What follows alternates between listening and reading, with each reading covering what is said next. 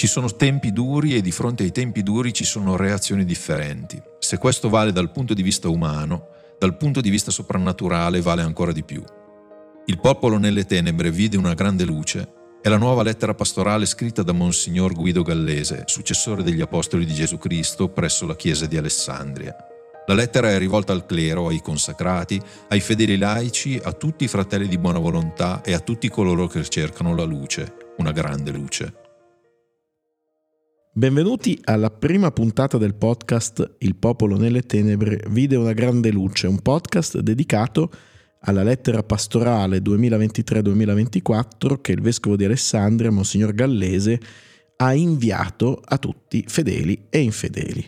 E noi, per non farci mancare nulla, abbiamo l'autore della missiva, ossia proprio Monsignor Gallese. Un caro saluto a tutti gli ascoltatori. Grazie di essere con noi. Allora, Monsignor Gallese, facciamo qualche domanda di introduzione al tema. Sì. La prima, eh, che cosa ci ha voluto dire, che cosa ci vuol dire con una lettera di questo tipo. Voglio dire che in questo contesto di un anno pesante che ha seguito altri anni pesanti, perché c'è stato il Covid, è veramente sembrato la fine del mondo sto Covid, eh, perché sembrava proprio la descrizione di quello che, che è, scritto, è, scritto, nel libro del Coelet, capitolo 12, che cito nella lettera pastorale, quando il silenzio, scende il silenzio, si affievolisce il tono del canto, non ci sono più le donne alla mole, eccetera, eccetera. Cioè, non potrò mai dimenticare per tutta la mia vita il silenzio sotto casa mia, una via dove tremo a ogni autobus che passa e, invece il silenzio totale, nessuna auto che passa in tutta la giornata.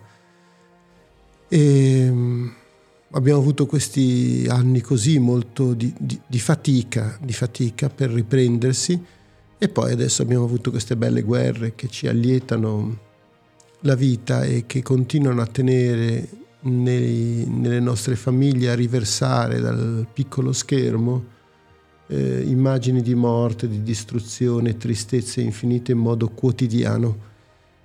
E, e questo è, è, lo scenario. È lo scenario di scenario tenebra. così di tenebra, di tenebra. Lei addirittura osa citare una luce. E certo, perché l'ho vista. E dove l'ha vista, eccellenza? L'ho vista a Lisbona. A Lisbona. Sono Cosa andato fino a, Lis- a, Lisbona, l'idea mia non era quella di vedere una luce, era di alla andare semplicemente della gioventù. alla giornata mondiale della gioventù, però quando sono arrivato, arrivato lì ho visto una grande luce. Che non si aspettava. Che non mi aspettavo, ma nessuno si aspettava una luce così.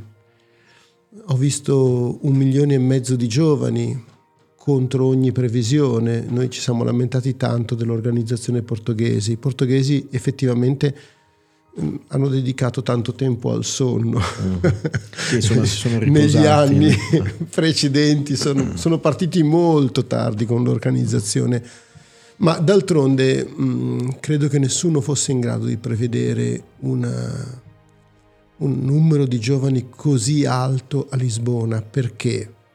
Perché abbiamo fatto una giornata mondiale della gioventù a Madrid 11 anni prima 12 anni prima. 12 anni prima e nel 2011 in questa giornata mondiale della gioventù mm, c'erano un milione di giovani.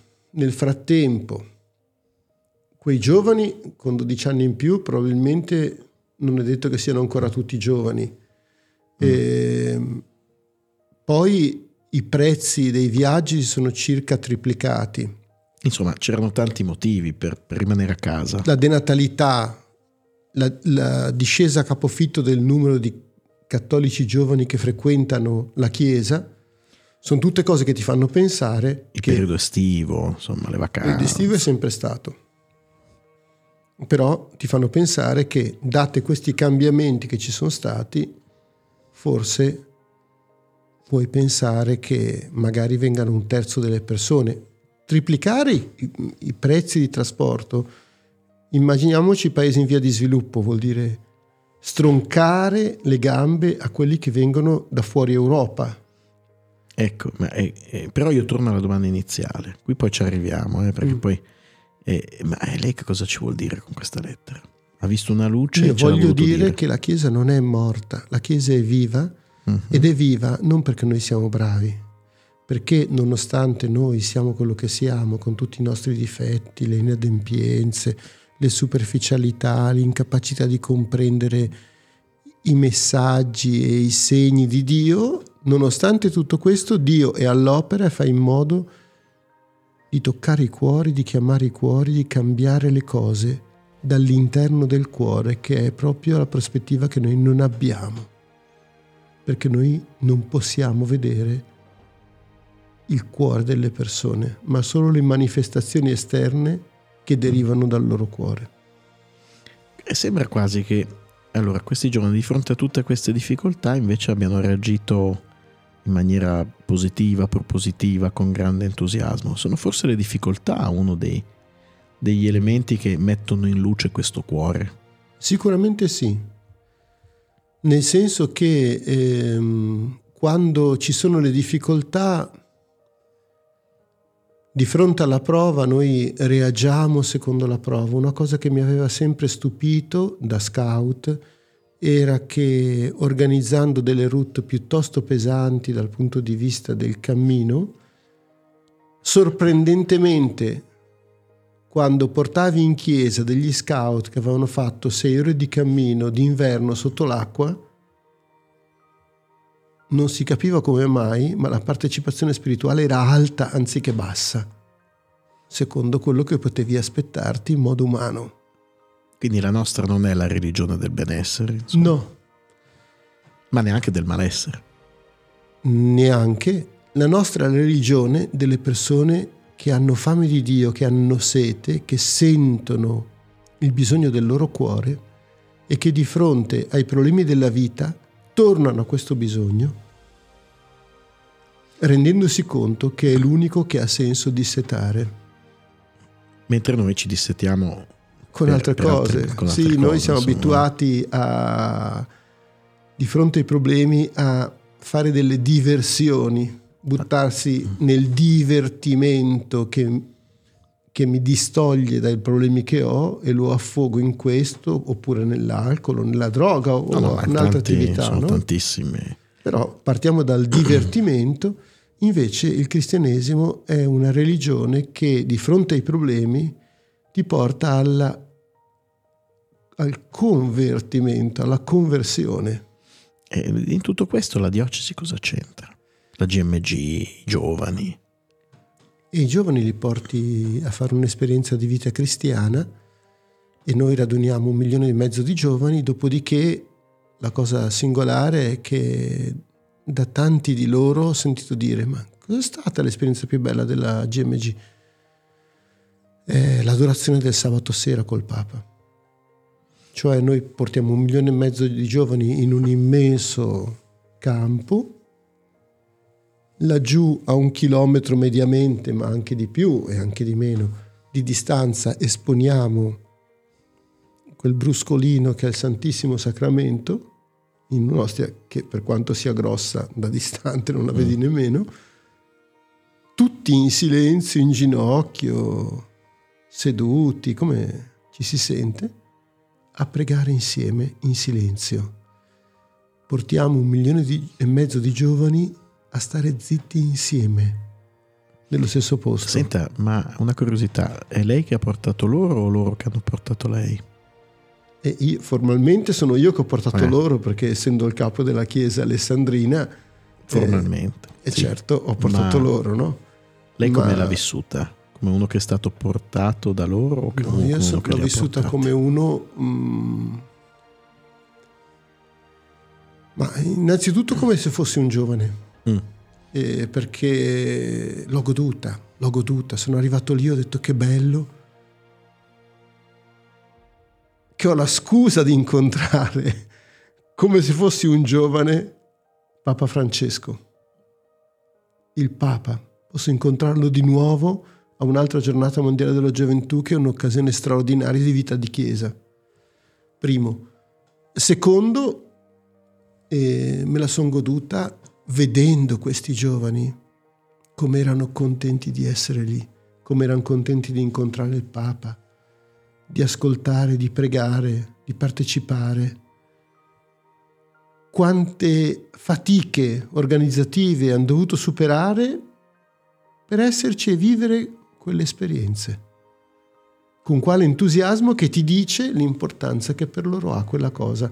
E tu dici, boh, allora facciamo tutte le robe a ostacoli. Sì, ma poi devi sentirli alla fine. Cioè questi alla fine del percorso ti dicono, sì, è stata un po' dura, però ne valsa ne largamente valsa. la pena. Ecco, quanto ha pesato il Papa in tutto questo? Questo Papa.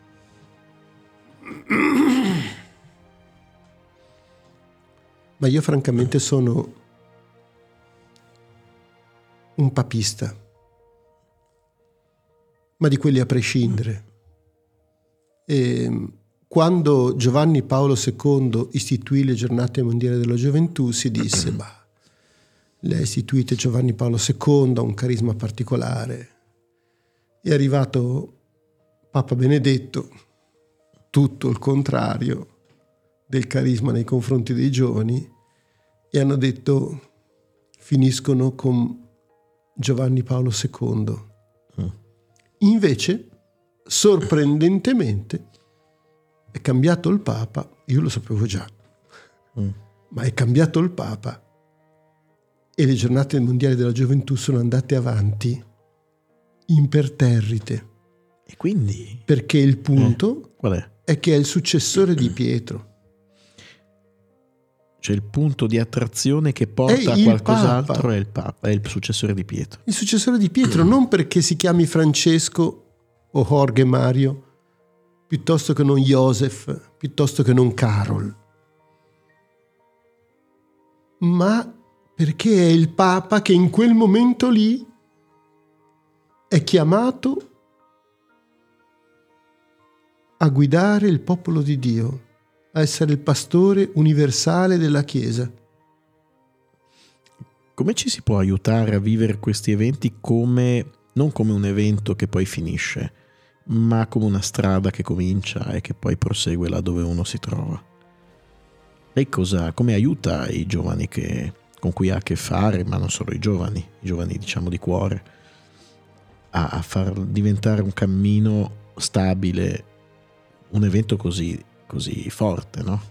Il tema di carattere pastorale degli, della pastorale degli eventi piuttosto che la pastorale ordinaria, come se fossero due, due cose in conflitto tra loro e non complementari, è un tema che io ho sentito fin troppe volte, tutte le volte che uno vuole sviluppare una cosa a discapito dell'altra va incontro a fallimento. La vita è fatta di lavoro quotidiano e di festa. E la festa non sarebbe veramente festa se non ci fosse il lavoro quotidiano. Una settimana di sole feste, ma non una settimana, un anno di sole feste. Sarebbe una prigione, un'angoscia. Sì, una, una tragedia. Una tragedia. Anche la pastorale funziona allo stesso modo. C'è una quotidianità ed è la vita della comunità quotidiana e c'è una straordinarietà, l'evento, la festa. Ogni volta che viene concepita una pastorale dei grandi eventi sganciata dalla pastorale ordinaria, cioè dalla vita della comunità, si va incontro a un fallimento. Ok.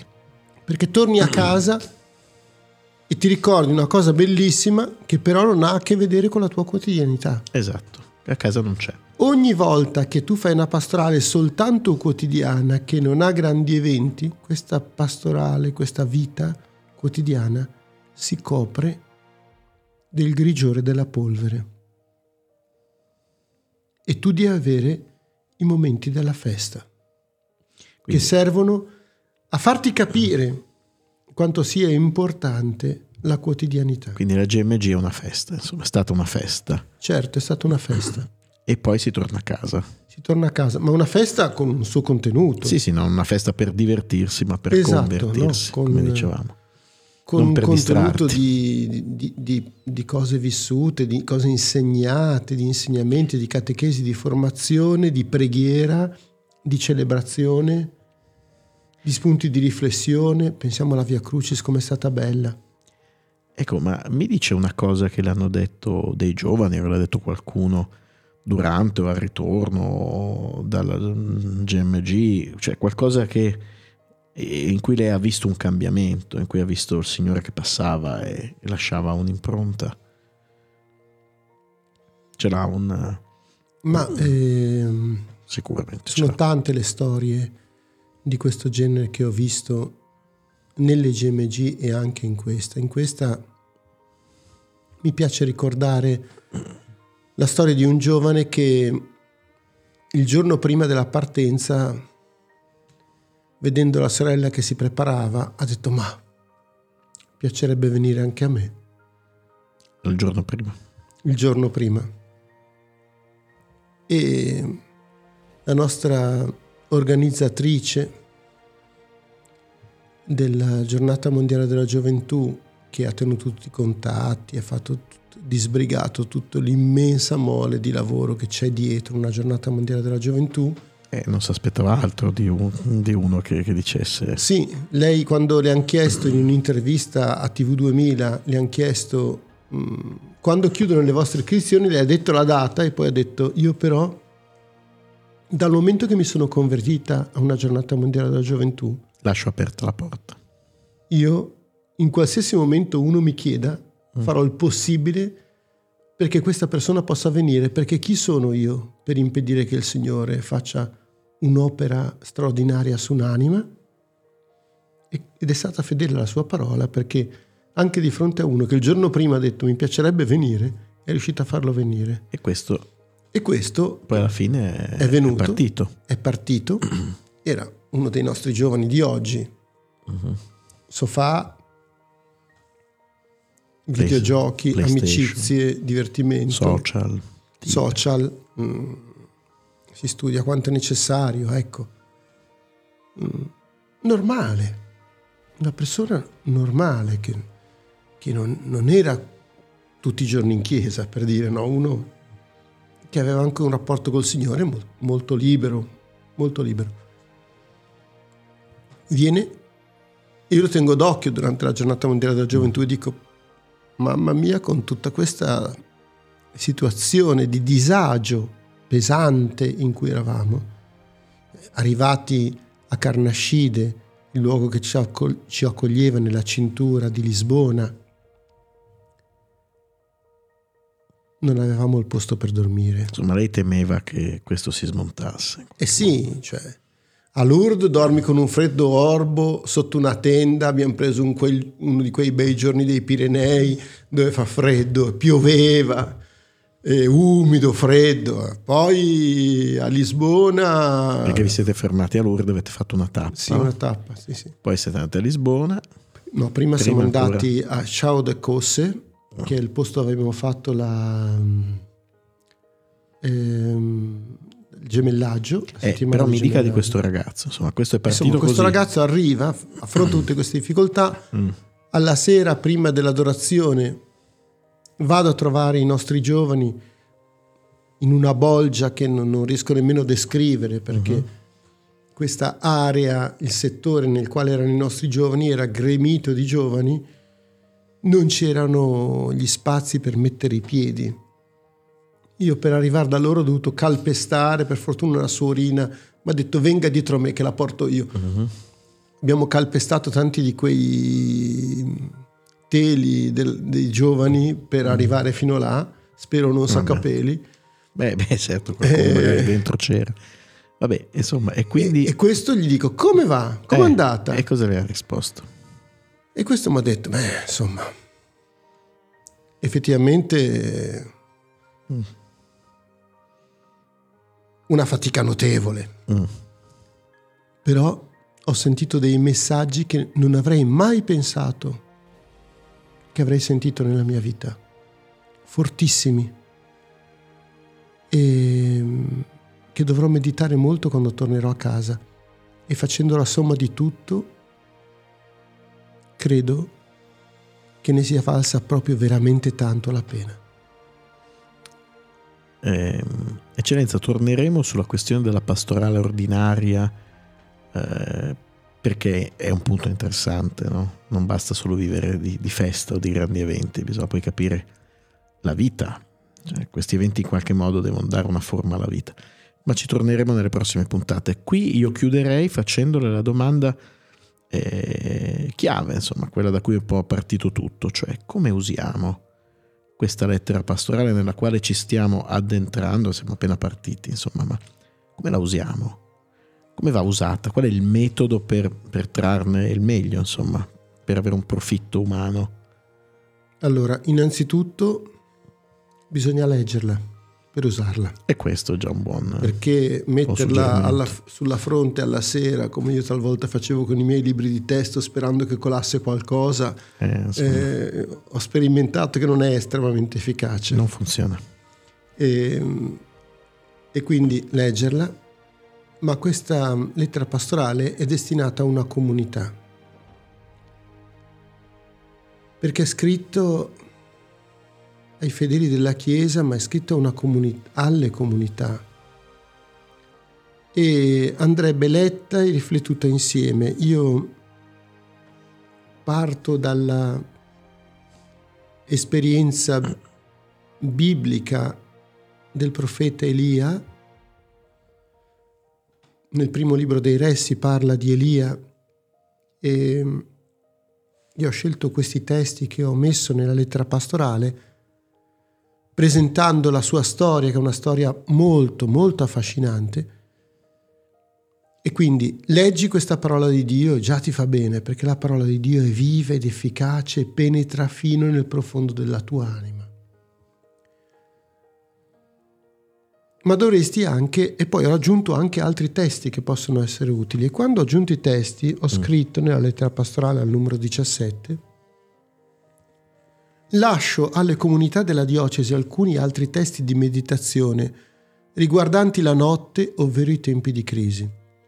Le comunità, facendo l'exio divina e poi, dopo la lezio, condividendo quanto la parola di Dio ha suggerito ai membri della comunità, sono chiamate a trarre delle indicazioni utili da ricordare e poi seguono i testi. Allora, l'idea è quella che venga, us- venga usato in questo modo la lettera pastorale, cioè una comunità si riunisce, fa l'ex divina, quindi ascolta la parola di Dio in un contesto di preghiera, dopo aver pregato insieme a partire dalla parola di Dio, lettura, meditazione con la risonanza sul testo, riprendendo qualche parola che ti ha colpito particolarmente. Orazione. Innalzi al Signore delle preghiere spontanee che ti sorgono dalla lettura del testo. Contemplazione. Stare in silenzio alla presenza di Dio che è presente nella comunità, perché Gesù l'ha promesso. Fatto questo processo, fai la condivisione e dici che cosa ti ha detto la parola di Dio. Ecco, questo è, è il cammino in cui viene usata. Quando hai fatto la condivisione, la comunità screma, soppesa e sceglie di vivere certe cose semplicemente soltanto in magazzina per un uso posteriore. Cioè certe cose le tieni, le conservi nella coscienza. nel tuo cuore, meditandole nel tuo cuore, e poi ci sarà un momento in cui verranno bene, un momento della vita della comunità. In cui si potranno... C'è qualcuno che le potrà richiamare. Ma quindi, sintetizzando in maniera estrema, lei inizia raccontando la sua GMG e la GMG dei giovani che ha visto e che ha anche accompagnato per dire qualcosa a tutti per dire che c'è una luce anche nella nostra diocesi, è possibile?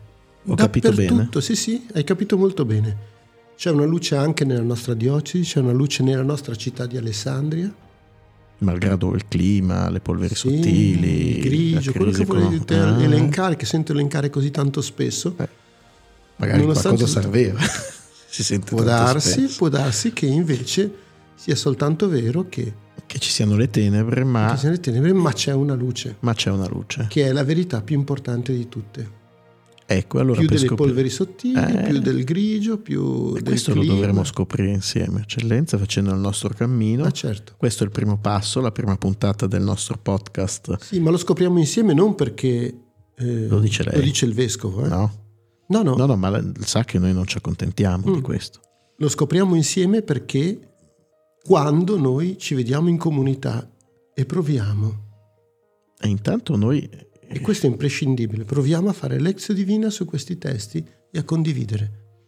Allora dentro la comunità qualcosa accade. Allora, noi questo tema lo teniamo aperto, non lo chiudiamo, quello della comunità che si paragona, si confronta e si trova a pregare insieme partendo da questo testo e non soltanto, anche dai testi che lei ha raccolto e ha inserito nella lettera pastorale, però noi abbiamo fatto il primo passo, no? È un cammino, si dice, comincia da un passo, dal primo.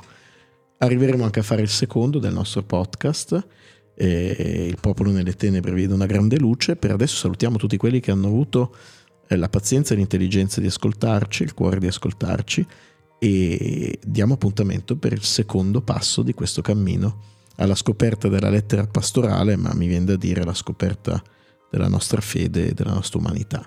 Va bene, alla prossima e buon cammino. Benissimo, buon cammino, noi ci siamo. Ci sono tempi duri e di fronte ai tempi duri ci sono reazioni differenti. Se questo vale dal punto di vista umano, dal punto di vista soprannaturale vale ancora di più. Il popolo nelle tenebre vide una grande luce è la nuova lettera pastorale scritta da Monsignor Guido Gallese, successore degli Apostoli di Gesù Cristo presso la Chiesa di Alessandria. La lettera è rivolta al clero, ai consacrati, ai fedeli laici, a tutti i fratelli di buona volontà e a tutti coloro che cercano la luce, una grande luce.